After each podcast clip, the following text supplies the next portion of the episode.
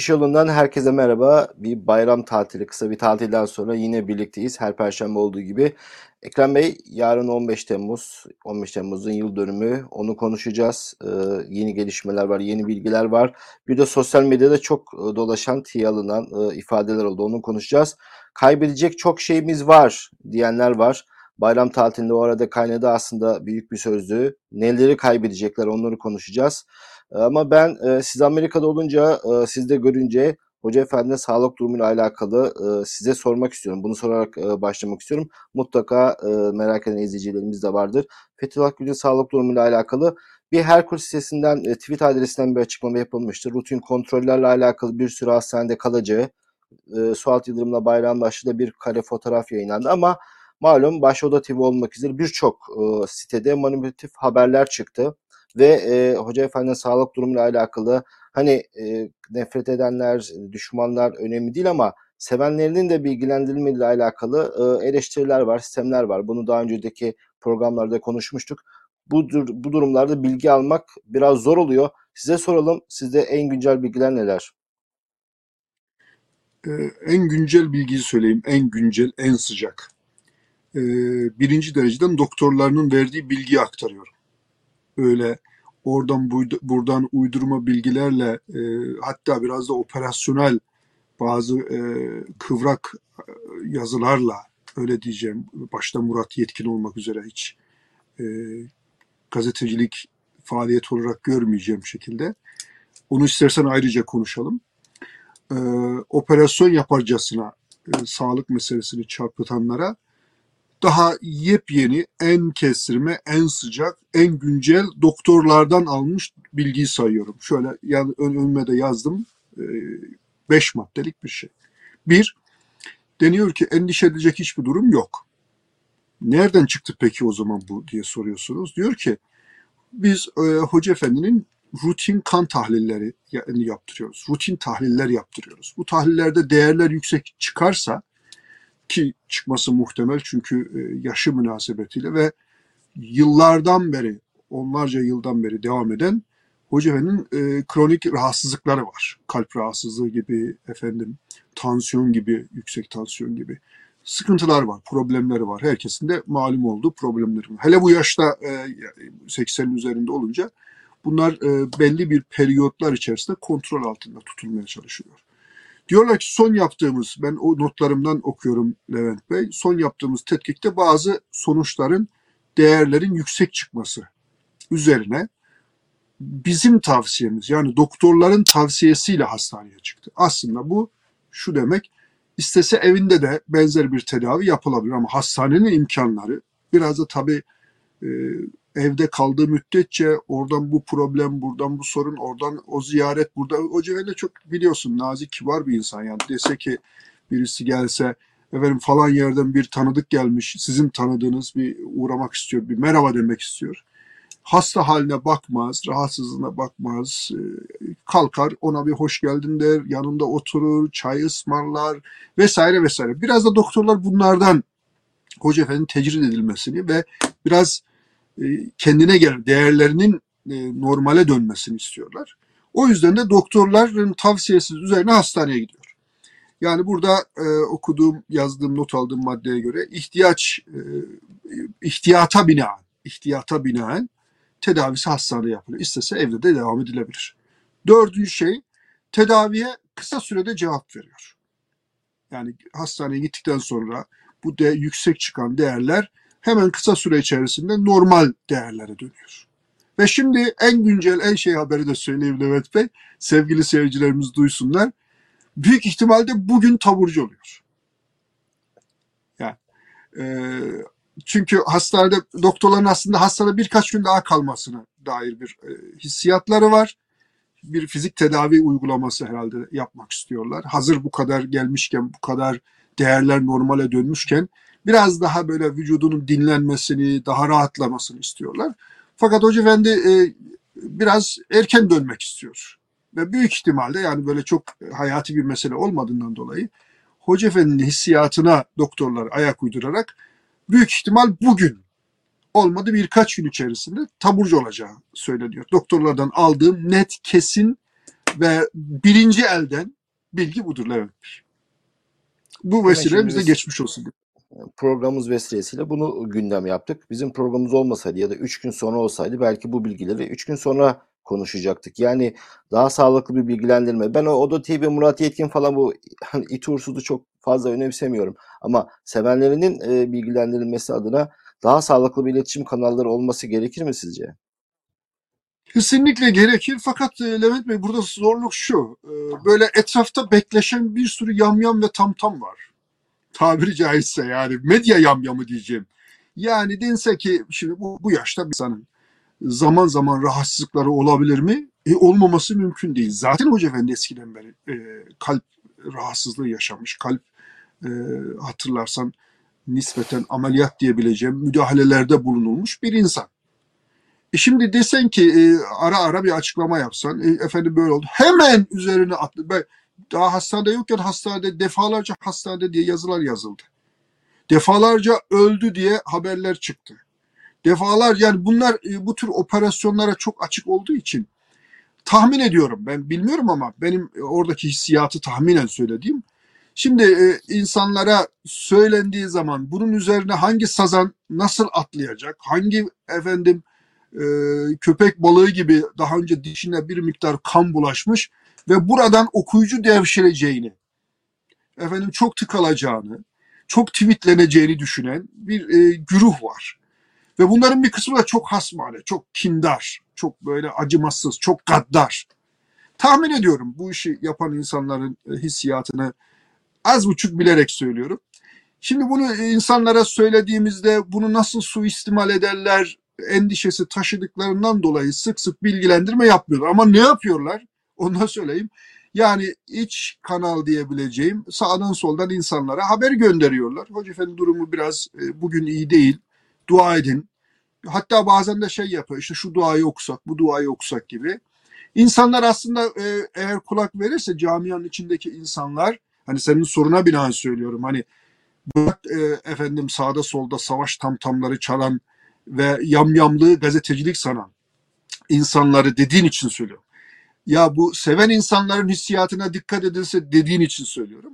O insanlara aslında bir şekilde iç kanaldan haber gönderiliyor. Hoca efendi bugün biraz rahatsız. Bugün sabah derse çıkamadı. Efendim bugün e, namazı, öğle namazını tam vaktinde değil de bir iki saat sonra kıldı. Çok uykusuzdu, çok e, gibi böyle bilgilendirmeler aslında iç kanallardan yapıldığını düşünüyorum. Çünkü hiç e, bilmediğim insanlara rastlıyorum. E, bazen diyorlar ki hoca efendi bugün rahatsız, dün rahatsızmış. Veya şöyle diyor. Dün çıkmış bahçede 10 dakika yürüyüş yapmış. Bunlar demek ki insanlar bir şekilde duyuyor. Evet ama kabul edelim ki iç kanallar e, hani biraz da mutlu olsunlar şu haberleri yapanlar eskisi kadar e, sağlıklı mı? Çünkü insanlar bir yerlerde çok farklı e, savrulmalar oldu vesaire oldu. Herkes aynı anda bütün bu iç kanalların bilgisine de e, ulaşamıyor. O yüzden neticede halka açık e, bilgiler her zaman daha etkili olur. Daha kurumsal bilgiler olur. E, Ekrem Bey bu şimdi dertleri var işte cemaat e, hoca efendiden sonra ne olacak? Kim lider olacak? Hani çok seviyorlar. Çünkü bu hani fitne ekmeğe çok hazır bir argüman. İşte lider isimleri kullanıp böyle klikler varmış, hizipler varmış. Birçok sevdikleri şey belli ki e, bunu hep e, yapacaklar. Bir de şunu bilsinler yani cemaatteki hiç kimsenin Hoca Efendi ile alakalı hani bu sonrası ne olacak? Her fani gibi Hoca Efendi elbette bir gün e, ruhun ufkuna yürüyecek. Hani cemaattekilerin hiç e, derdi değil ama bazılarının çok büyük derdi. Öyle ve cemaati tanımadan konuşuyorlar Levent Bey. Arkadaş camia sizin bildiğiniz camialara benzemez. Bu bir tevhid camiası. Yani Allah'a inanan ve davanın da çok sevdikleri insanlar da dahil. Yani bir, bir insana bina edilmeyeceğini, münhasıran her şeyin gelip bir insana bağlanmayacağını bilen bir camiadan bahsediyoruz. Yani öyle ulu orta konuşan insanlara bakın ne camianın inanç felsefesini biliyorlar, ne düsturlarını biliyorlar. Yani baki bir hakikat fani bir insana bina edilemez diyen Hoca Efendi ve Bediüzzaman gibi insanlardır. Kendilerini bu hizmetin bir ferdi olarak gören, benden önce benden sonra diye hesap yapmayan, bir liderlik kavgası içinde olmayan, hatta iddiası içinde bile olmayan ve tevhid inancı gereği ya bu Cenab-ı Hakk'ın inayetiyle ortaya konmuş, insanların maşeri vicdanın sahip çıkmasıyla büyümüş bir hizmettir. Bunun Cenab-ı Hakk'ın inayeti devam ettiği müddetçe Cenab-ı Hakk'ın bitirmediğini hiç kimse bitiremez diye Hoca Efendi'nin güzel bir cümlesi vardı hatırlarsan. Yani bunu bilmezsen bu sefer insanları da bilmiyorsun. Bir kere önce buradaki inancı bilmek lazım. Elbette senin söylediğin gibi her insan hani Necip Fazıl merhumun tabiriyle söyleyelim. Ölüm güzel olmasaydı ölür müydü peygamber diyor.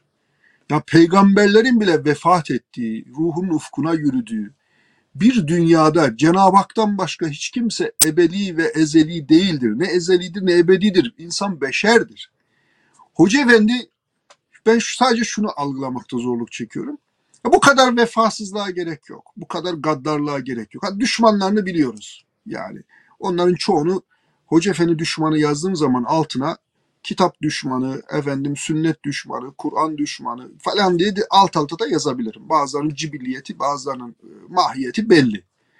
Hani böyle demek istemem ama zaten adam da bunu ortaya koymuş hayatı boyunca ortaya koymuş. Hiç kimseye de bir yafta vurmak istemem.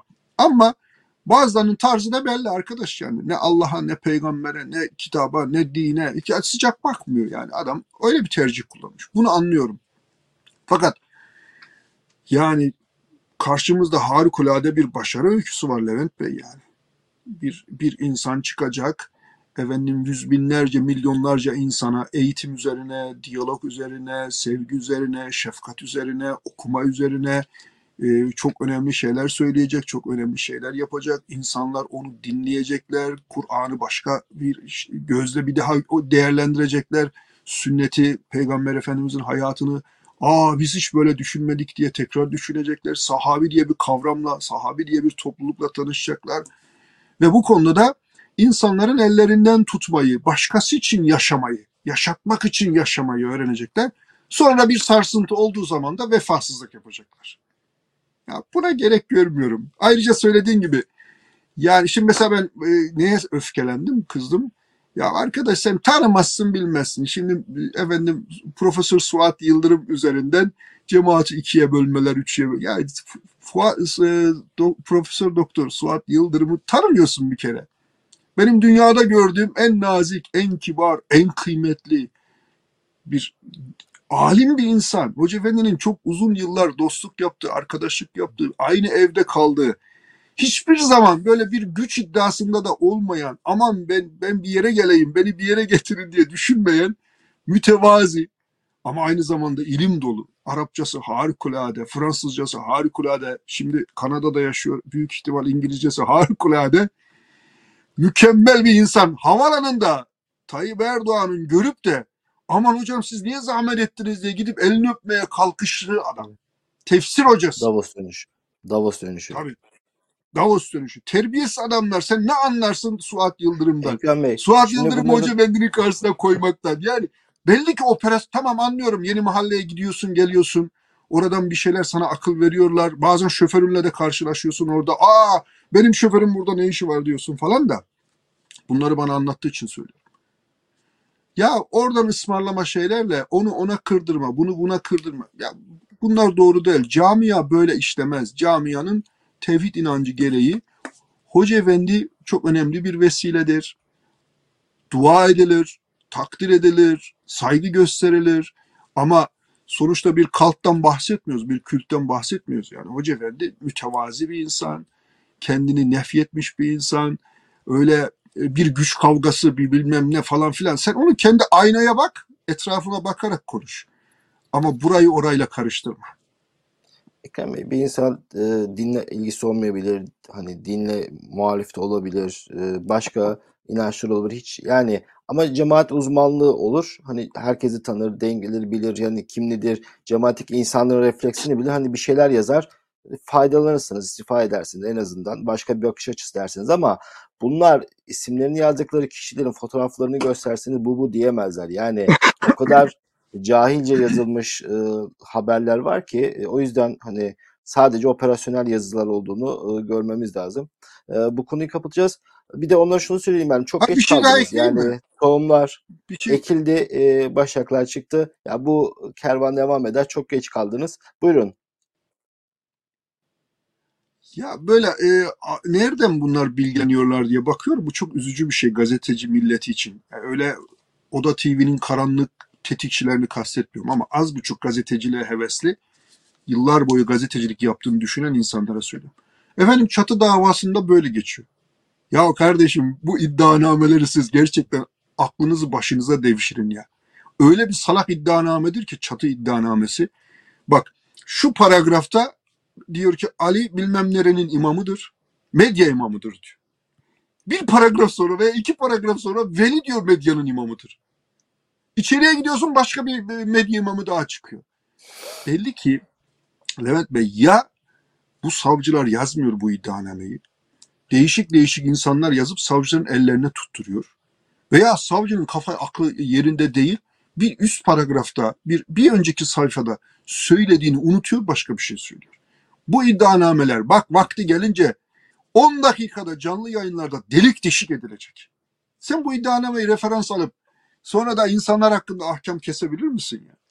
Yok efendim şeyde de geçiyormuş. Şike davasında da Suat Yıldırım'ın adı geçiyormuş. Şike davası iddianamesi paçavradır. Yırt at. Paçavradır. En temel değerlendirmesi Zaman Gazetesi'nde bir toplantı yapıldı diyor. HTS kayıtları istendi. Ya insan iki tane adamın HTS kaydı uyuşmaz mı arkadaş? Yurt dışında olan insanlar var. İstanbul dışında yalan insanlar var. Ekrem Bey Allah'tan sizinkisi Zaman Gazetesi'nde çıkmış. Nasıl olduysa. E ben zaten oradayım. Onu da yalancı tanık diyor ki Ekrem Dumanlı diyor geç geldi diyor. Ben benim ev sahibi olduğum yere ben geç geliyorum. Ya düşünebiliyorsun tanık dediğin adam mahkemede Hidayet Karaca'yı tanıyamıyor ya. E diyor sahtekar beni tanımıyorsun ki benim orada toplantıda olduğumu söylüyor. Sen kimsin hangi sıfatla katıldın bir de onu söyle. Yani Zaten- bunları referans sayıp da gazetecilik yapan adamın gazeteciliğine yazıklar olsun derim. Adamlığına yazıklar olsun derim. Or- orada duralım artık. Evet, e, bu konuyu çok konuşmuştuk şike davasındaki o Zaman Gazetesi'nde toplantı yapıldı. Şunlar şunlar katıldı dendi. Birkaç kişi fiilen yurt dışında olduğunu ispat etti. Kimse orada hiç olmadığını bir tek e, sizin e, HTS kayıtınız Zaman Gazetesi'nde uyuştu ki o da olsun artık onu da e, bir değiştirememişler. E, sağlık durumu alakalı sizden güncel bilgileri aldık. E, teşekkür ediyoruz. Bugün yarın taburcu olması bekleniyor. E, derken yarın 15 Temmuz o meşhum gün e, Ekrem Bey 15 Temmuz zaman içerisinde yeni e, bilgiler geldikçe birçok insanın kafasında fikirler değişti ama şunu kabul edelim ki Türkiye'de çok ezici bir çoğunun 15 Temmuz gibi bir derdi yok. Ne oldu? Kumpaslı şu yaptı, bunlar yaptı, şunlar mağdur, şunlar. Böyle bir dertleri yok maalesef. Özellikle en mağdur kesim, cemaat kesimi ve KHK'lar olduğu için onların e, bir mücadelesi var ama onun dışında çok ezici bir çoğunluğun maalesef 15 Temmuz bir gündemi yok. Hatta 15 Temmuz tatil, tatil olmasıyla alakalı belki bir e, farklı e, bakılıyordur. E, siz ne diyorsunuz? 15 Temmuz'la alakalı toplumda e, çok karşılığı olmadığını düşünüyorum. Yani 15 Temmuz'un toplumda karşılığı var yok bu çok e, bir açıdan önemli değil Levent Bey. Çünkü bu iş artık tarihçilere, e, sosyal tarihçilere, politik tarihçilere, politik analizcilere kaldı. Çünkü e, bir seri, bir dizi e, yalan iş, iş, e, ortaya atıldı. E, bazı faturalar kesildi. Bu faturalar karşılığında bazı insanlar ömür boyu hapis cezası aldı. Bazı insanlar çok ağır cezalara çarptırıldı. Bunların bir kısmı hala hapishanede, bir kısmı çok önemli bir oranda insan yurt dışında yaşıyor.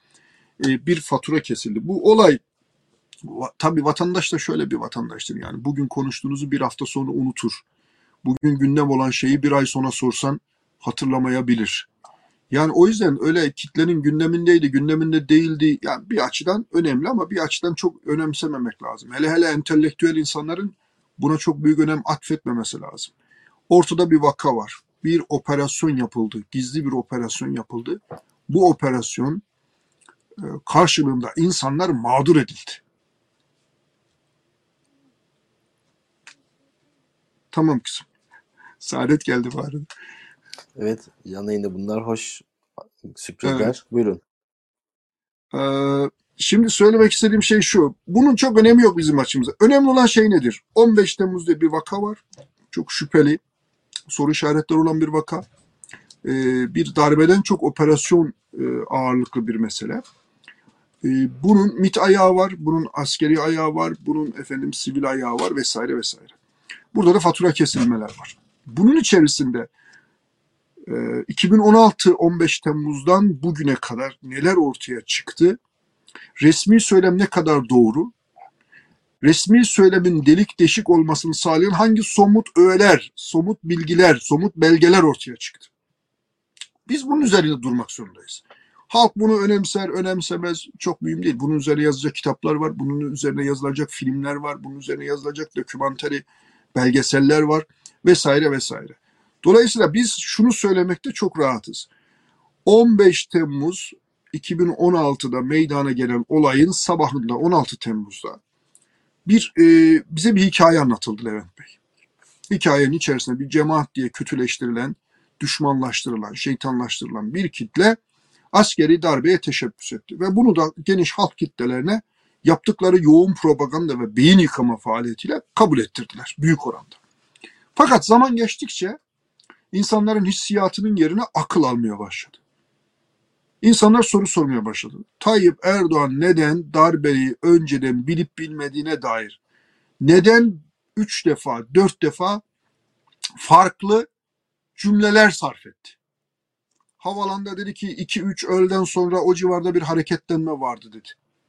Ardından efendim e, bir MİT mensubunun veya bir askerin bir e, ihbarcı asker diye geçiyor. Bir muhbir askerin gidip ihbar ettiğine dair bilgiler geldi. Bunun OK da ben hep ona hep OÇ diye çıkıyor ağzımdan. OK adlı bir ihbarcı evet. subaydan bahsediyorsunuz. Yani e, her kimse bunu var mı? Var. E varsa niye harekete geçmediniz? Bu sorunun cevabı elde edilemedi.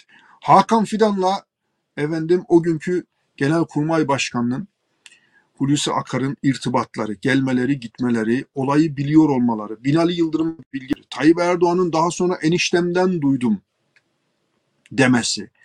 Buradan başlayan kuşkular gün be gün arttı Levent Bey. Bugün şeyde görüyorum ben sosyal medyada 15 Temmuz gerçekleri diye yanılmıyorsam aklımda yanlış kalmadıysa kısa kısa videolar var. Gördün mü bilmiyorum rastladın mı? Evet, geliyorum. Bütün bu şeyleri e, parça parça şu kuşkuları bir araya getirmişler sevgili seyircilerimize de söylemekte bir şey görmüyorum. Yani bir baksınlar.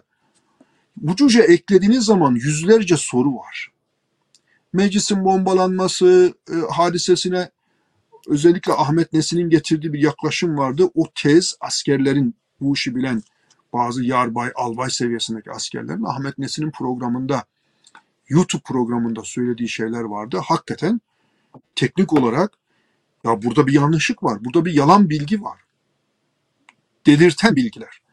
Ondan sonra biliyorsun Bey, geçenlerde en ufak vicdan kırıntısı taşıyan bir insan deniyor ki mecliste şu bomba atıldı. Uzmanlar fotoğrafları gösteriyor. Bu bomba atıldığı zaman nasıl bir etki oluşturuyor? İşte başka binaları gösteriyorlar, oluşan krateri gösteriyorlar. Sonra mecliste resmi polis kayıtlarındaki bomba fotoğrafını yani o hasar fotoğrafını gösteriyor. O bomba olmasını hani balistik uzmanı, askeri uzman olmazı bırakın. En ufak bir vicdan kırıntısı taşıyan bir insan der ki ya bu meclis bombalanmamış. E tabi yani şimdi Kaçak Saray'ın bombalanmasıyla ilgili de yani ta ucundan köşesinden bir yeri gösterenlere askeri uzmanlar diyorlar ki ya kardeşim bu uçak öyle bir uçak değil. yani bu uçak öyle bir uçak değil. istediği yeri istediği anda tak diye 12'den vuran bir uçak. Yani kime masal anlatıyorsunuz siz? Kime hikaye anlatıyorsunuz? Kime böyle belli ki bu kurgulanmış bir operasyon. Darbe görünümlü bir operasyon. Buna dair her geçen gün artan kuşku, şüphe, hatta geçen gün senin hani e, güzel bir tabirin var. Hürriyet konten veya Ergonokon kontenjanından hürriyette çalışıp sonra Oda TV'ye e, tayin olan diye bir e, şey kullanıyorsun, evet. tabir kullanıyorsun. E, hatırlıyor musun o şahsı? Tabii tabii Toygun ee, Atilla'dan bahsediyorsunuz. Tayin oraya çıkmış. Toygun Atilla To Toygun Atilla'nın geçen gün bir şeyini gördüm Levent Bey. Diyor ki e, herhalde bir otobüse mi biniyor neye biniyorsa veya bir metroya. Hı hı. Metroda diyor önümde gençler diyor konuşuyordu diyor. Onlara bir kulak verdim diyor. 15 Temmuz'la ilgili ne kadar diyor e, şeyin diyor camianın ce, cemaatin o başka bir tabir kullanıyor. Tezleri varsa diyor hepsini kabul etmiş durumda ve resmi tezleri reddetmiş. Buna çok üzülüyorum diyor. Daha çok üzüleceksin. Çünkü resmi tez dediğiniz şey binlerce yalan içeren bir şey. Binlerce yalan içeren bir şey. Belli ki önceden planlanmış, kurgulanmış. Bazı insanları bu işin içine çekilmiş. Saflığına mı çekilmiş? Yoksa hakikaten bazısı onlara mı hizmet ediyormuş? Onu da ileride e, tarih içerisinde göreceğiz, öğreneceğiz belki. Belki de hiç öğrenemeyeceğiz, bilemiyoruz.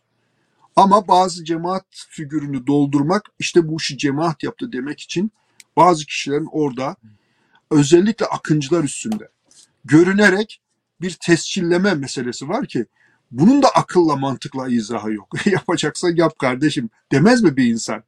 Burada ne işin var senin bir sivil olarak? Ne halt yiyorsun burada demez mi bir insan? Veya oraya gidecek adamın hiç kafası çalışmıyor. Madem aranızda bayloktu, beyloktu neyse bir şeyler var kendi aranızda konuşabiliyorsunuz. ne işin var senin orada? Bizzat orada bulunmanın ne esprisi var? Ekrem Bey, e, başlayan plan kötü olabilir, akıllara uymayabilir, çok kötü planlanmış olabilir, saçmalık olabilir. Hani bu tek başına savunmak için yeterli bir sebep değil. Yani şu an biz bile sivil kafamızda düşündüğümüz zaman ya şu şöyle olmalıydı, bu böyle olmalıydı diyoruz. O ayrı bir şey.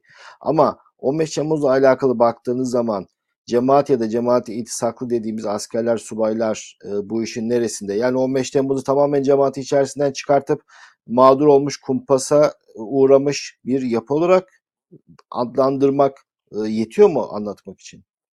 Hayır abi ben ta ilk şeyden beri bak TR724 için yazdığım bir yazı var e, şeyle ilgili. E, darbeyi Kurtlar Vadisi'nden önceki daha başka kimler biliyordu diye bir yazı yazmıştım.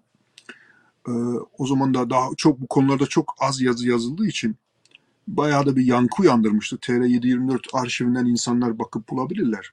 Şimdi orada da daha ilk dakikadan kuşkulandığım ismi söylemiştim daha ilk saniyeden kuşkulandığım, huylandığım şahıs o günkü Genelkurmay Başkanı Hulusi Akar'dır Levent Bey. Büyük ihtimal Hulusi Akar, benim anladığım şeyi söylüyorum. Ee, her kesime ben darbe yapacağım, benim önümde durmayın, yanımda durun. Mesajını veriyor. Ve bu çerçevede bazı cemaate sempati duyan insanları da yanına aldığını düşünüyorum. Ekrem Ama- Bey, hani diyorlar ya bunlar kayıtçı mayıtçı Keşke Hulusi Akar'ın Tayyip'e ettiği küfürler e, kaydedilmiş olsaydı da e, kamuoyuna paylaşılsaydı. Yani herhalde e, ağız açılmamış küfürleri nasıl ettiğini e, tanıklar, o dönem ona etrafında olanlar anlatıyorlar.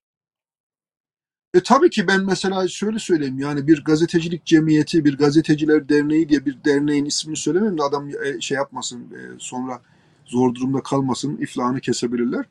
Ama bizim dışımızda bir gazeteciler derneğini ziyarete gittiğim zaman ben tanımıyorum. Adamın bir tanesi de orada yönetim kurulu üyesiymiş. Emekli askermiş veya askeriden ayrılmış. Hulusi Akar'ın da sınıf arkadaşıymış, devre arkadaşıymış.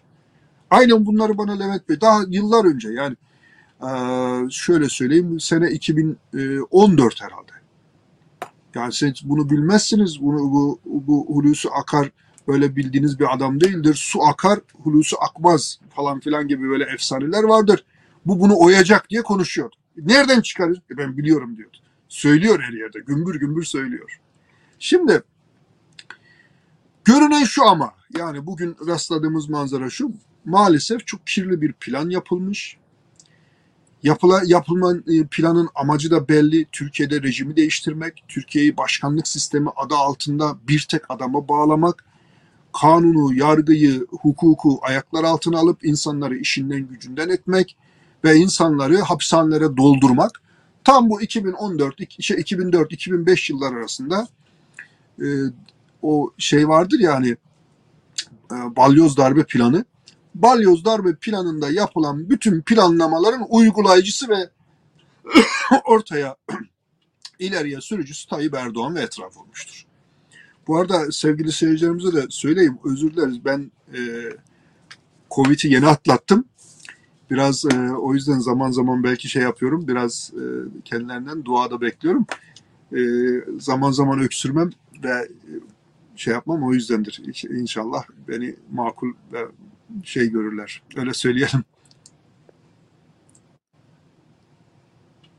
Ekrem Bey bahsediyordunuz. Hulusi Akar e, ilk yazınızda yazdığınızda Hulusi Akar'ın çok kilit bir rol oynadığını ve onun bazılarına işte iktidar devireceğim alt kademedeki askerlere de siz e, hazırlıkları yapın gibi bir açıktan ya da gizli talimatı mı var diyorsunuz?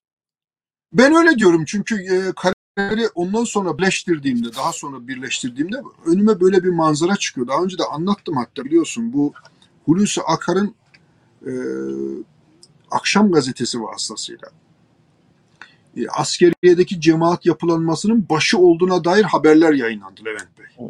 Kara Kuvvetleri Komutanı iken yayınlanan haber. Kara Kuvvetleri Komutanı iken. Fakat isim vermiyorlar adres, ama adresi okuyan diyor ki tamam bu Hulusi Akar. Sonra bizim gazetede Leyla Hanım bu ismin Hulusi Akar olduğuna dair bir yazı yazdı. Bilmiyorum sen hatırlıyor musun bu hadiseyi? Yani Şimdi ilk defa bu ismin Hulusi Akar olduğu Zaman gazetesinde bir köşe yazarı, güvenlik uzmanı bir köşe yazarı tarafından ifade edilmiş oldu. Ben de o zaman bu Hulusi Akar'ın bir emir subayı vardı. Ertuğrul e, Gazi falan böyle bir uzun da bir isim var. Hep aklımda kalmaz. Basın halk ilişkiler mi yoksa emir subayı? mı? evet, ha- halk ilişkiler basından sorumlu e, şeyiydi. E, yarbay mıydı, albay mıydı şimdi hatırlamıyorum.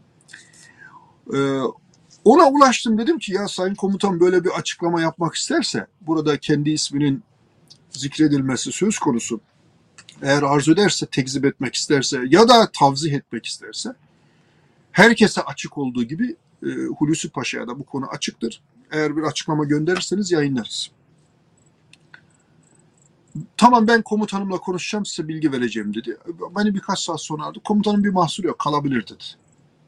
Şimdi o dönemde tabii insanın aklına bir şey gelmiyor Levent Bey. Yani seni ordu içerisinde cemaati yapılanmasının bir numaralı komutanı olarak ifade edecekler.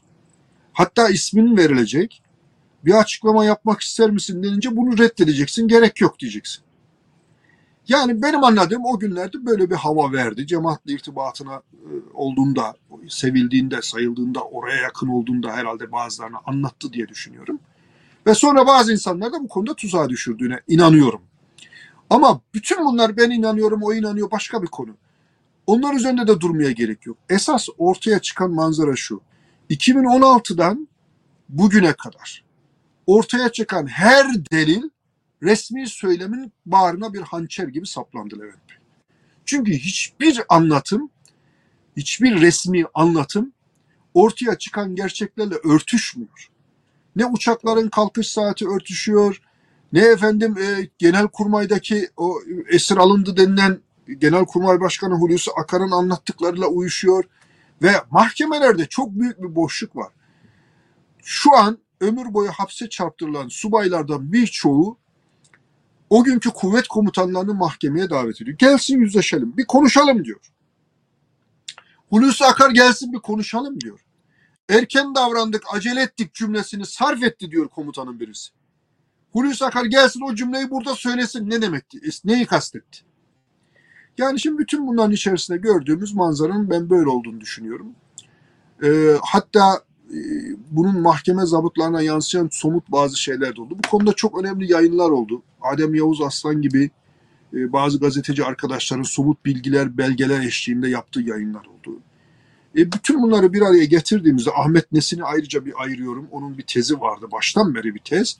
Önce yadırgandı ama şimdi aynı tezi farklı bir bakış açısıyla Doğu Perinçek doğruladı. Nasıl Ahmet Nesin diyor ki- mi?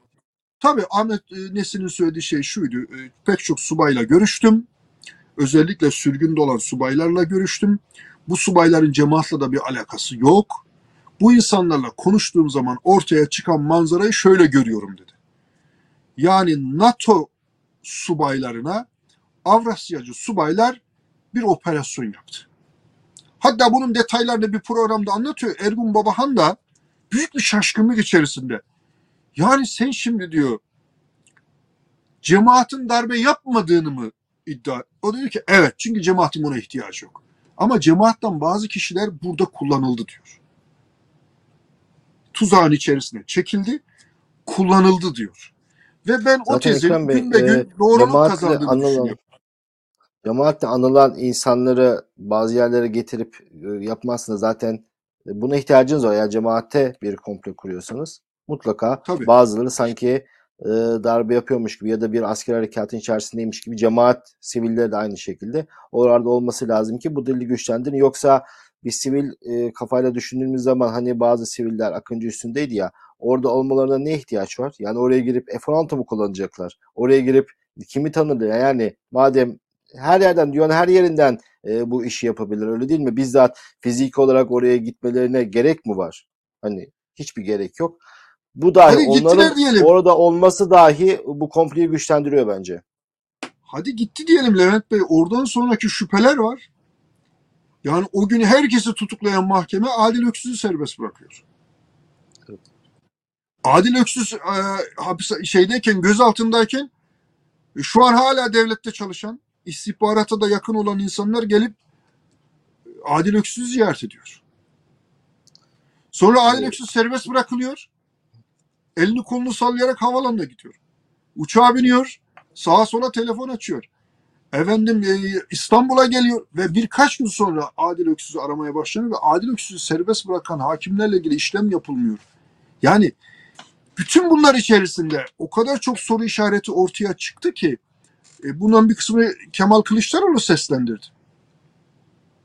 Adil Öksüz'ün yanında dedi şunlar vardı bunlar vardı şu e, teşkilata çalışıyor muydu çalışmıyor muydu? bütün bu soru işaretlerini cevaplamadı, cevaplayamadı rejim. Daha yeni yakında işte meslektaşımız Levent Bey'in bir kitabı çıktı 15 Temmuz'la ilgili. E, Binali Bey meselesini anlattı. Yani Hakan Fidan'ı çağırıp da ya ben başbakanım arkadaş darbe olmuş. Bana niye şunlar söylenmedi, niye bunlar söylenmedi, niye bunlar söylenmedi sorusu karşısında Hakan Fidan'ın bütün soruların cevabı Tayyip Erdoğan'dadır. Gidip ona sor. Sayın Cumhurbaşkanı'na sor dediğini. Sonra Binali Yıldırım'ın Sayın Cumhurbaşkanı'na sor sözü üzerine gittiğini Erdoğan'ın da bir daha ağzına 15 Temmuz'u alma zılgıtını yiyerek geri döndüğünü anlatıyor. E bunun üzerine bir sürü somut şeyler söylendi. Binali Yıldırım'ın öldürülme ihtimalinin senaryosunun 15 Temmuz'da yapanlar tarafından görünen yapanlar değil, perde arkası planlayanlar tarafından. E askeri öğrencilere gidip de bunları çok yormayın. Bunlar tatbikata gidecek diye Askeri- demeler. asker öğrencilere geleceğiz. Onları e, ayrıca konuşacağız. E, 15 Temmuz'un en büyük argümanlarından biri resmi söylem adına söylüyorum. Hayatını kaybeden insanlar. Ama e, balistik incelemelerden çoğu e, seri atışlarla vurulmuş. Yani böyle rastgele atışlar değil. Hepsi arkalarında enselerinden vurulmuş. Nizami yönde eylem yapıyorsunuz. Enselinizden vurulmuşsunuz hepiniz. Yani bu dahi araştırılmadı. Çoğunun e, envanterde olmayan mermilerle hayatını kaybettiği malum çok e, karanlık bir durum. Ama ilk baştaki e, soruma geleceğim bu konuyu bu faslı kapatırken. Şimdi bu söylediğiniz Erdoğan bir e, plan program yaptı ve cemaati oradan tasfiye etti. İnanın e, toplumda çok önemli oranda bir insan. Bunu bu şekilde anlarsanız vay be Erdoğan ne kadar akıllı bir planla bu cemaatçileri ordudan tasfiye etmiş. Helal olsun adama diyecek e, bir sürü yığın var. Var ama onların da aklı başına geliyor. Şimdi Ahmet Taş getiren bir yazı yazmış.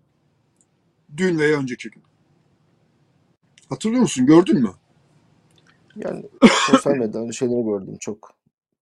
Takip Efendim, değer eee, verdiğim. Dese ki yani haklıymış 15 Temmuz büyük bir kumpasmış bu insanlara çok mal falan değilse bile e, umurumda olmayacak bir isim olduğu için dikkatimi çekmemiş. Aynı benim de umurumda değil de niye söylüyorum? Bu söylediğin tezler yani cemaati tuzağa düşürdüler tezi söylendiğinde siz de düşmeseydiniz kardeşim diyen adamdır taş getiren. Şimdi oturmuş 20 maddeyle Erdoğan'ın belki de onu da konuşuruz yani Erdoğan'ın söylesen girişte söyledin. Kaybedersek ne olur diye. E, onlardan birisi 15 Temmuz oraya yazıyor. Peki kim kaybetti? Cemaat mi kaybetti sadece? Türkiye kaybetti Levent Bey. Kesinlikle. Bakın 2000 yani şeyin e, e, Kemal Kılıçdaroğlu'nun tezi doğru. 15 Temmuz bir darbedir ama 20 Temmuz daha değişik bir darbedir diyor. 20 Temmuz'da adam bütün bütün devletin organlarını avucun içine aldı ve herkesi köle gibi kullanıyor. Şahsi menfaati için, aile menfaati için. Bunun faturasını şu an Türkiye ödüyor. Ve ödeyecek. Şimdi yir- Yeni kapıya koşup giden bir insanın 20 Temmuz darbesinden şikayet etmeyi de çok yani hani yine o kısır döngü tartışmaya geleceğiz ama e, performansları da o kadar iyi değildi. Onlar da çok mutluydular. Cemaat iltisaklı insanların e, kurumlardan atılmasını, oradan atılmasından çok memnundular. Ne zaman ekonomi biraz bozuldu, Erdoğan toparlamaya başladı, tekrar e, güçlü muhalefete başladılar. O zaman yani esas gidişatı o zaman görmeleri gerekmez miydi? Gerekirdi ama ben onunla ilgilenmiyorum. Gelinen duruma bakıyorum. Şimdi Doğru. dizlerini dövüyor musun, dövmüyor musun Türkiye Türkiye'deki insanlar? Siyasetçiler, siyaset dışı insanlar, sa- sıradan sade vatandaşlar. E bu siz ektiniz, siz biçiyorsunuz. Yani memleketin altını oyanlara oh olsun tamam güzel yapıyorlar derken bir gün gelip bıçağın kemiğe dayanacağını, kasandan ve kesenden hesaba çekileceğini hesap edecektin arkadaş. Şimdi faturayı ödüyor musun? Ödüyorsun. Geçmiş olsun. Ekrem Bey çok iddialı bir söz ama ben bu söze katılıyorum. KHK'lılar gitti. Devlet bitti. Hani sayıya bakmamak lazım. Bazı şeyler sayılmaz. Hani deniyor ki 3 milyon devlet memuru var. 120 bin, 150 bin atılmış nedir ki? Öyle değil işte. Bir akılın gitmesi, bereketin gitmesi, bir ferasetin gitmesi başka bir şey. İşte şu an polisin hali ortada. Mafya cirit atıyor. Ordu aynı şekilde e, bakmayın çok büyük kahramanlık destanları e, propaganda yapıyorlar ama ordu çok acınacak halde. Hava kuvvetleri keza. E, maalesef Türkiye kaybetti. Bak kimileri işte cemaatin şu an haline görüp e, sevinenler olabilir ama esas faturayı ödeyen Türkiye oldu maalesef. 15 Temmuz'la ilgili e, faslı kapatmadan önce Harbiyeliler kendileri bir belgesel çektiler. E, Mavi Otobüs diye. E, o gün ne yaşadıklarını dakika dakika 5-6 genç anlatıyor. Ben izledim çok da beğendim. Çok sadece somut bilginin olduğu, tanıklıklarını anlattıkları bir belgesel. Mavi Otobüs bütün e, izleyicilerimize de e, izlemelerini tavsiye ediyorum. Çünkü bizzat o hani hep harbiyeler, öğrenciler otobüsü götürür dediğimiz insan bizzat otobüsteki kişi anlatıyor neler yaşadığını. E, siz e, belgesele e, bakma fırsatınız oldu mu? Ben baktım. Hakikaten güzel hazırlamışlar. Ellerine sağlık, beyinlerine sağlık. Çok kurgusu da güzel, çekimleri de güzel, anlatım tarzı da güzel. Böyle hafif yarı e, belgesel gibi olmuş. Yani emeği geçen herkesi tebrik etmek lazım. Yani bravo. Demek ki çok iyi yetişmiş insanlar bunlar. Donanımlı çocuklar bunlar demek. Yani e, buyurun. Özür dilerim. Ekrem Bey bu harbiyeli öğrencilerle alakalı şöyle bir hassasiyet var şimdi hem ailelerinde hem kendilerine. Kardeşim 15 Temmuz şuydu buydu bu yaptı kumpastı falan geçin bunları. Biz öğrenciydik. Otobüse binin dediler bindik. inin dedik indik. Askeri hiyerarşinin içerisinde bildiriz. En alttayız. Biz sadece bu mağduriyetimizi anlatıyoruz. Hani hem bizim üzerimizden çok büyük e, senaryolar vesaireler siyasi hesaplaşmalar yapmayın. Biz zavallı bir öğrenciydik ünü öğrenci olarak gittik ve müebbet aldık. Bu haksızlık. Parti, düşünce vesaire bağımsız olarak bu mağduriyet konuşulması lazım. Bir hassasiyetleri var. Çok doğru. Bu e, harbiyeli öğrencilerden bir birisinin annesi Melek Hanım, Melek Çetinkaya değil mi yanılmıyorsam? Evet. Melek Hanım bir efsane bir hanımefendi. Çok harika bir cümle sarf etti canlı yayında Levent Bey. Dedi ki 12 Eylül darbesi yapıldığı zaman Hulusi Akar neredeydi? Abidin Paşa neredeydi? Filan Paşa neredeydi? Bunlar da harp okulu öğrencisiydi. Evet, İlker Başbuğ, şusu busu hepsi Yani dedi bunlar e, o o şeyde e, askeri hiyerarşi içerisinde kalkıp da ya bir dakika burada antidemokratik bir uygulama oluyor ben bunu onaylamıyorum deme hakkına sahip miydi? Değildi. Peki darbenin bir parçası mıydı o zaman için? Hiyerarşik e, şeyi düzene, düşürecek olursak evet bir parçası. Vaktiyle darbe yapmış adamın sonra genelkurmay başkanı olması doğru mu? Ya dedi bunun sonu yok. Bu çocuklar çocuk. Devlete güvenmiş vatandaş getirmiş askeri okullara yazdırmış, harp okuluna yazdırmış. Sen şimdi bunları e, bu otobüse niye bindin? Bu otobüse hatta alçakça bir şey var Levent Bey. Yaşı küçük olan askeri okul öğrencilerinin 18 yaşına girmesini bekleyip sonra bunları tutuklamak. Aradan geçtik geçmiş 5 sene sonra, 6 sene sonra. Ya bunu bunu yapmaya bir, bir hukuk bilgisine gerek yok. Bunu yapan adamın vicdanı da yok, aklı da yok, insanı da yok, vicdanı da yok, insanlığı da yok. o yaştaki bir çocuk bir askeri darbe söz konusu olmuşsa ne yapabilir? Yani bunu tabii Türkiye'de insanların başına gelen şeylere oh olsun diyemiyor insan ama e, toplumda bu kadar vicdansız olmamalı kardeşim. Hadi anladık diyelim ki generaller, subaylar askeri darbeye karıştılar, karışmadılar. Gazetecileri, yazarları da anlamadın. Onları kışkırtıcı zannettin.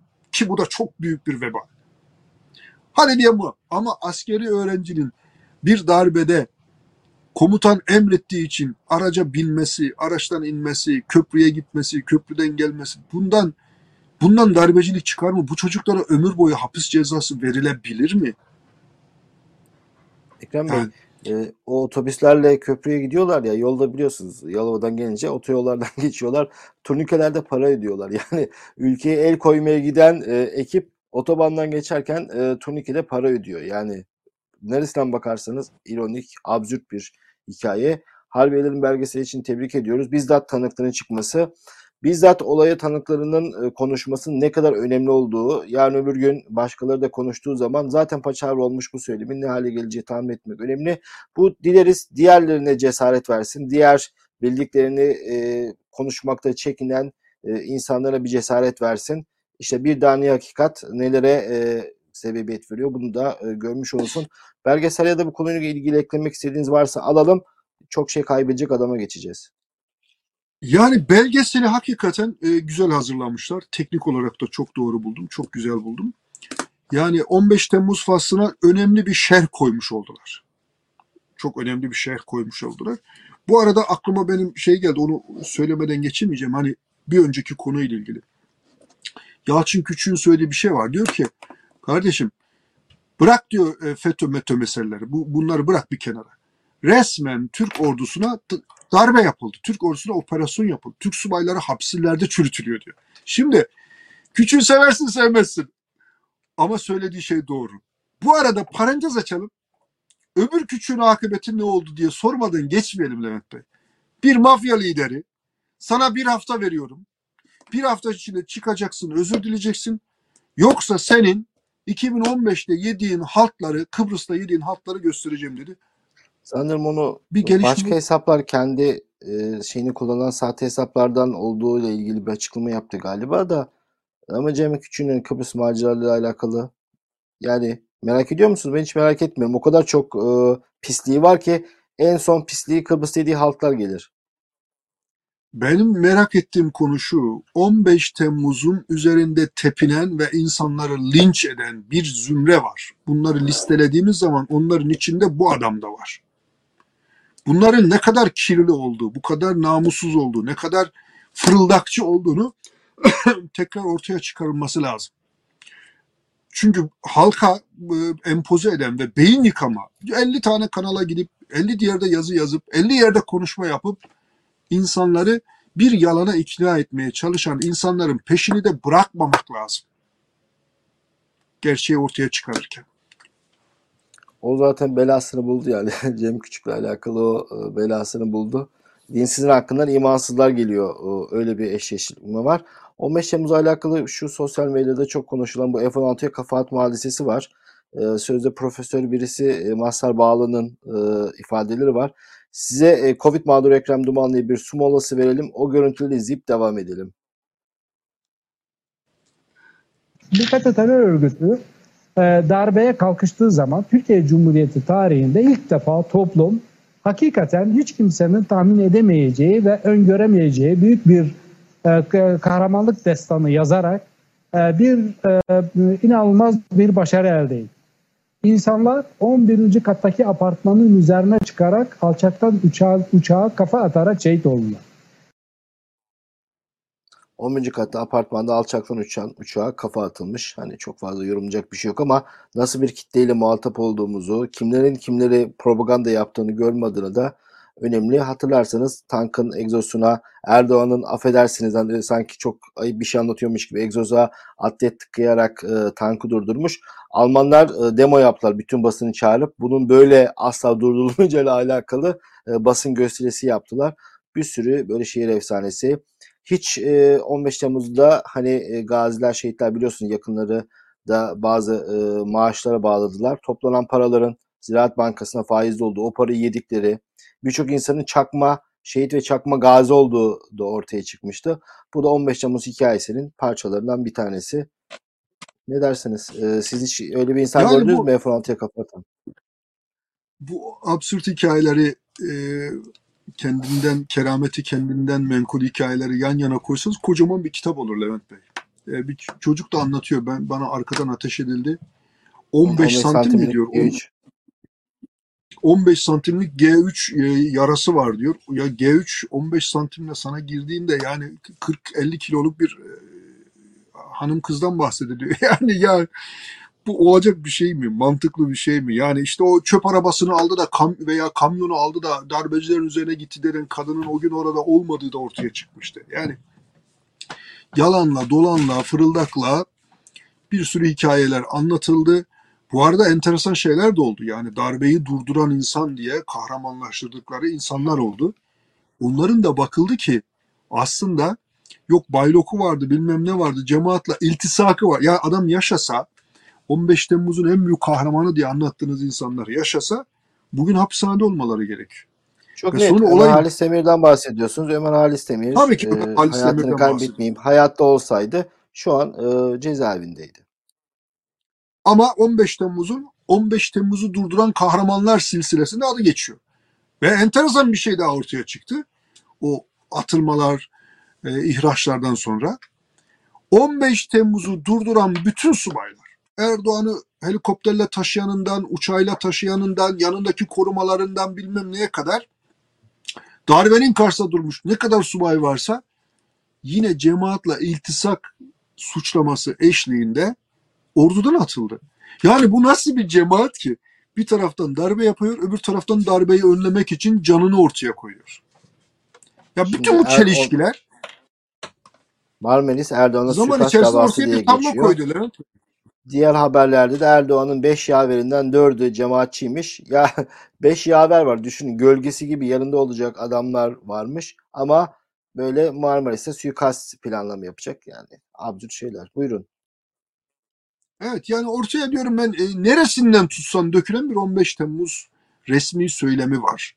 Patlasalar da, çatlasalar da o e, efendim ben metroda gidiyordum önümdeki gençler konuşuyordu. Efendim o sosyal medyada cemaatin söylediği tezlere inanıyorlardı. Üzüldüm. Hepinizin akıbeti böyle olacak. Neden? Çünkü bir yalan söylediğinizde bin kere daha yalan söylüyorsunuz. Darbeyi şöyle oldu diye anlattınız. Eniştemden duydum diye başladınız. Sonra darbenin her ayrıntısının yalan olduğu ayan beyan ortaya çıktı. E ortaya çıkınca tabii ki bir de olayın şimdi bu e, harbiyeli çocukların yaptığı şeyi gerçekten ayakta alkışlamak lazım. Ve bunun gibi mesela birkaç ay önce bir denizci e, bir komutan konuşmuştu hatırlarsan.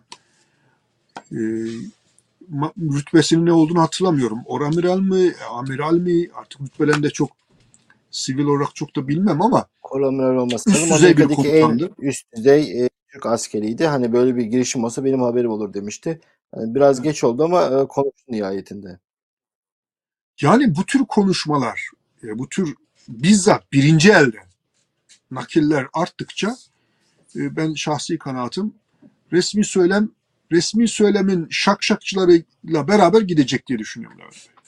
Ekrem Bey şimdi e, konuşan dünkü harbiyelilere bakın, kaliteleri, duruşları, daha sonra girdikleri üniversiteler, uğraştıkları işler, işte emekli, atılan askerleri dinliyorsunuz. Kimileri sosyal medyada yayın yapabiliyor. Bahsettiğiniz e, komutan bir e, Hacer Binbaşı vardı. Ya bunlar cemaatçiyse o zaman cemaat o kadar da kötü bir şey değil. Yani malların kaldığını düşünürsek gerçekten e, bu kalite farkını da bir şekilde vurgulamak lazım e, diye düşünüyorum.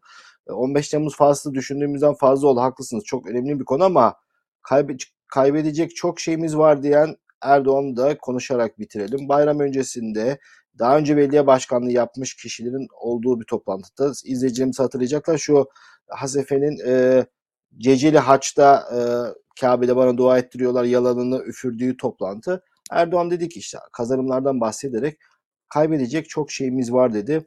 Bence önemli bir söz. E, siz bundan ne anladınız? Valla ben şunu anladım yani e, bu artık bitişin e, son düdüklerinden bir tanesi Levent Bey. Şimdi kaybedecek çok şeyi olan adam cesur olamaz. Kaybedecek çok şeyi olan adam reformist olamaz, reform yapamaz. Kaybedecek çok şey olan adam kaybetmemek için her türlü illegal yollara sapabilir. Siyaset böyle bir şey değildir. Türkiye'den e, bizi izleyen sevgili seyircilerimize hasreten söylemek istiyorum. Siyaset nedir? Siz bir parti programı hazırlarsınız, kamuoyuyla paylaşırsınız. Türkiye'nin sorunları bunlardır, çözümü de bendedir dersiniz. Diğer partiler de bunu ortaya koyarlar. Sonra halka arz edersiniz. Halk sizi seçer. Bir, bir zaman sonra başkasını seçer. Sonra geri dönüp sizi tekrar seçebilir. Süleyman Demirel'in 6 kere gittim, 7 kere geldim. Bu demokrasinin gereğidir. Dalga geçiyoruz, şaka yapıyoruz da. Doğru olan budur. Halk alır seni, geçici olarak göreve getirir. Burası babanın malı değildir. Saltanat da değildir. Efendim oturduğun zaman kalkılmayacak bir makam da değildir. Tam tersine. Hatta bazı batı ülkelerinde koalisyonsuz hükümet düşünülemez hale gelmiştir. Almanya gibi. Yani ama hiç Almanya'da sen Merkel'in böyle bir cümle sarf edebileceğini düşünebiliyor musun Levent Bey? Merkel, Merkel'in söylediği koalisyonlar e, iyi değil dedi. Merkel'e Merkel güldü. Merkel güldü çünkü iktidar dediğin şey öyle bir şey değil Tayyip Erdoğan. İktidar öyle bir şey değil demokrasilerde. Merkel geldi neredeyse çeyrek asır Almanya'yı yönetti. Yönetirken bir sürü sorunun altından kalktı. Koalisyonla hatta ihtiyacı olmadığı kadar paylaşımcı koalisyonla siyaseten, siyaset aritmatiğinde ihtiyaç duymadığı halde koalisyonlarla bir ittifak oluşturdu. Toplumu topluma dedi ki ben memleketi böyle yönetebilirim. Şimdi Erdoğan e, Merkel'i şey... de çok iyi anmayalım. Diktatör severdi. E, Putin'i severdi. Erdoğan'ı severdi. E, bu şekilde bahsederek geçelim Merkel'den. Sever miydi, sevmez miydi? Ben şahsen tabii ki, çok şey değilim. Tabii. Yani kastettiğim anlayacak izleyicimiz. Yani oraya kadar indirgememek lazım gerektiği kanaatindeyim. Yani bazı politikaları yanlıştı. Bu bundan daha tabii ne olabilir? Zaten hiçbir politik ben bir Ahmet Davutoğlu Dışişleri Bakanı iken Mustafa Karaaloğlu'nun evinde gazetecilerle Mehmet Barlas vardı, eşi vardı, Barlas Hanım vardı, Nazlı Hanım vardı. Böyle bir toplantı yaptı da bir sürü şey anlattı. Orada bir soru sormuştum. Ya Ahmet Bey, Davutoğlu'na, Davutoğlu o zaman Dışişleri Bakanı. 100 tane icraat sayıyorsunuz. 100 icraatınızın yüzü de doğru. Ya hiçbir yanlış icraatınız yok. Bu siyaset ya. Neden siyaset? Vahiy semavi ile mukayyet müeyyet bir durum yok ortada. Ortada bir şey var, bir vaka var. O vakaya siz bir müdahale ediyorsunuz. Bazı donelere, bazı bilgilere, bazı e, elde ettiğiniz analizlere binaen yapıyorsunuz. Bunların bir kısmı yanlış çık çıkabilir tabii ki. Hiç mi dedim yanlışınız yok yani? Hiç mi? Ya siyasetçiye bunu sormak lazım. Şimdi ben şunu söylemek Davutoğlu istiyorum. Davutoğlu ne dedi? Ee, çok bozulmuş olduğunu tahmin edebiliyorum. Ya vardır e, mutlaka vardır yani ama dedi işte şöyle bir ekibiz böyle bir ekibiz. Yani büyük resme bakmak ya, lazım. Evet. Siyasetin maalesef Türkiye'de yanlış anlaşılan bir şey var. Mesela şu Erdoğan'ın kurduğu cümleyi Biden kuramaz kardeşim. Kaybedersek şey kaybedeceğimiz çok şey var. Adama sorarlar ne var? Şimdi Boris Johnson geçen hafta gittik pat diye gitti. Zaten gidecekti de. Öyle gidişini de Rusya falan falan da bağlamamak lazım. Adam geldiğinden beri skandallardan kurtulamıyor. Zaten belediye başkanı iken de biraz öyleydi. Şimdi sonuçta gitti. Giderken yaptığı konuşmayı gördün mü? Levent Bey. O 10 numaralı ev oraya e, gazeteci arkadaşlarla beraber ben de gittim. Bir ev biliyor musun? Bizde bir bakanı oturtmaya çalışsan oturmaz orada. Gittin. Bizde bir bakana desen ki burada otur abi. Senin kovalar vallahi. Şimdi adam çıktı dedi ki ben başbakanlıktan istifa ediyorum. Umarım yeni bir başbakan seçilme süreci çabucak olur ve ülke e, şöyle güzel yönetilir böyle. Bitti. İstifa diye bir şey var siyasette. Görev devretme diye bir şey var siyasette. Görevimi devretmem diyen bir Trump çıktı. Trump'ı da neredeyse davulla zurnayla gönderdiler. Şimdi Levent Bey, Erdoğan demokrasiyi kullanarak geldi mi? Geldi. Ve dedi ki milli irade, milli irade. Tamam milli irade seni seçti geldin. Şimdi milli irade seni seçmedi ne olacak? Kaybedeceğimiz çok şey var. O zaman ne kazandınız ki? Ne kazandınız ki bu kadar korkuyorsun? Kaybedecek çok şeyim ola, var diyen adamın başka ülkeler tarafından bir yularla elde edilmeme ihtimalde var mı? Aman ben buradan gitmeyeyim diye oraya kendini sımsıkı bağlayan adamın memleket meselelerine taviz vermemesi söz konusu olabilir mi? Siyasetin özüne dönmek lazım. Seni halk gönderir, isterse geri getirir. Başkasını getirir, onu da geri gönderebilir. Siyaset Türkiye'de de bir dönem böyleydi Levent Bey. Ecevit giderdi, Demirel gelirdi, koalisyonlar kurulurdu. Efendim çok mutlu değildik. Mutlusun veya değilsin. Ama sistem böyle çalışır. Ben 20 yıl memleketi yönettim ama gitmeyeceğim. Gidersek çok şey kaybederiz diyen adam demokrasinin D'sini bile anlamamış demektir. Ekrem Bey aynı konuşmadan başka bir cümleyi sorup programımızı bitiriyoruz. O gelecek seçimler 2023 seçimleri işte öfkeyle, sinirle ve nefsaniyetle oy verilecek bir seçimler değilmiş. Zaten devamında kaybedecek çok şeyimiz diyor. Bu nefsaniyet ne alaka? Yani herkes bütün İsveç'te, Norveç'te, Almanya'da her yerde seçim oluyor. Niye bize geldiği zaman bu tür e, kavramlarla karşılaşıyoruz? Cevabı belli de siz ne anladınız? 22 2023 seçimleri nefsaniyetle e, karar verecek seçimler değilmiş. Ey Türkiye'de yaşayan insanlar hayat pahalılığından dolayı bize fatura kesmeyin diyor. Süleyman Demirel'in sözüne dönelim. Tencerenin götürmeyeceği hükümet yoktur. Evet Bey. Tencerenin götürmeyeceği Erdoğan da bunu biliyor. Ödü de kopuyor. Çünkü çok suç işledi. Taş getirenin az önce söylediğim yazısı taş getireni beğenmeyebiliriz, tavrını beğenmeyebiliriz, ikircikli yapısını beğenmeyebiliriz, bir oraya bir buraya dönüşünü beğenmeyebiliriz. Bu kadar zulüm varken sessiz kalmasını beğenme. Ben dünya kadar şey sayarım. Ahmet Bey üzerinden. Ve haklıdır, doğrudur. Ama orada 20 maddelik bir şey söylüyor. Önce beni Neyi susturdunuz, sonra söyleyeceğinizi söylüyorsunuz. Bir adama itiraz ettim diye bu kadar laf yememe gerek yoktu. Hayır. Şimdi e, katılıyorum. Ben de seninle aynı hissiyattayım. Yani bazı insanlar var. Ya bilemiyorum hakkında konuşmaya değer mi değmez mi? Ama ille de konuşacaksan yazık be kardeşim. Hani bu yani Ahmet Altan tarihe geçecek bir cümle söyledi Levent Bey. Bu Ahmet Altan ileride hani dikilmez ama heykeli dikilecek bir adam. Özgürlük konusunda Şimdi manevi heykelden bahsedeyim hadi. Ne dedi? ben dedi şu kadar yaştayım. Yaşım şu. Bu zamana kadar bir duruşum var. 5 yıl 10 yıl daha yaşaya, yaşamak için, hapishanede yaşamamak için ben kendimi inkar edemem dedi. Ya bu kadar kendini inkar eden insan var ki Levent Beyciğim yani. Ya kardeşim yazdığın yazılar ortada. Söylediğin sözler ortada. Yaptığın işler ortada. Düne kadar suç olmayan şeyler birden nasıl suç olur? Düne kadar suçlu olmayan insanlar birden nasıl suçlu olur? Uydur, birisi uydur. En burada Can Ataklı'yı da tebrik ediyorum yani. Hat- Hatırlarsan dedi ki FETÖ diye bir şey yok kardeşim. Bunlar uydurdu dedi. Ya bu kadarcık söyleyin lan. İnsanın içinden böyle bir şey geliyor. Bu kadarcık söyleyin ya. Bu kadar. Ayıp yani.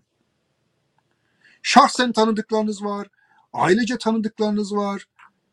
E, bi- biraz insaflı olun, biraz vicdan. Ne olacak 3 sene, 5 sene daha rahat yaşamak için bu kadar efendim ayaklar altında kalmanın bir anlamı yok ki. Şimdi e, söylemek istediğim şey şu. Orada 20 madde var. Sen ben dişimizi sıksak 30 madde, 50 madde daha yazarız. Kaybettiği an Erdoğan'ın hesap vereceği çok şey var. Yatların hesabını verecek, katların hesabını verecek, bağların hesabını verecek, bahçelerin hesabını. Bu kadar malı mülkü nereden buldun? Bilal nereden buldu? Mustafa nereden buldu? Mustafa Erdoğan. Efendim oğlun nereden buldu? Kızın nereden buldu? Eşin nereden buldu? Damadın nereden buldu diye başlayacak. Bir de insanlık suçu işledin. İnsanları işinden ettin, gücünden ettin, hapislerde çürüttün. Bütün bunların hesabı sorulacak tabii ki yani. Şimdi bunu efendim bıçak gelmiş kemiğe dayanmış, memleketi batırmışsın. Öfkeyle ve nefsanilikle bize e, ceza kesmeyin demek siyasetin ruhuna aykırı, insanlığın ruhuna aykırı.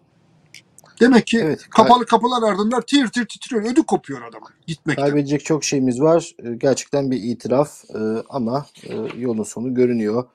Filmin sonu sarayda selfie. Ee, Hazır Sri Lanka ya da bir karşılaştıralım. Filmin sonu e, vatandaşların sarayda selfie çektirmesine doğru gidiyor sanki. Ekrem Bey e, ekleyecek bir şeyiniz var mı? Sizi e, Covid Covid yine e, yorduk. Bir saati aştı. E, size de teşekkür ediyoruz. Programdan önce görüşmüştük hatta katılıp katılmama ama siz yapalım dediniz. E, o yüzden e, siz yapalım dediniz de yaptınız. Ben pas geçebilirim onu da söyleyeyim. Ee, sevgili seyircilerimize e, geçmiş bayramlarını da tebrik edelim. Geç oldu ama kendilerine de sağlık, huzur, mutluluk diliyoruz. İnşallah memleket düzelecek. Endişeye, paniğe gerek yok. Gerçekler mutlaka bir gün ortaya çıkacak. Bu gerçeklere gözünü kapayanlar, kulağını kapayanlar da umurunda olmamalı insanların. Hakikat er ya da geç ortaya çıkacaktır. Çıktığı zaman da bazıları utanacak. Bugün sıkıntı çeken bazı insanlar da o gün ayakta alkışlanacak. Bundan hiç kimsenin endişesi, şüphesi olmaz. Teşekkür ediyoruz. Değerli izleyicilerimiz haftaya Perşembe görüşmek üzere. Hoşçakalın.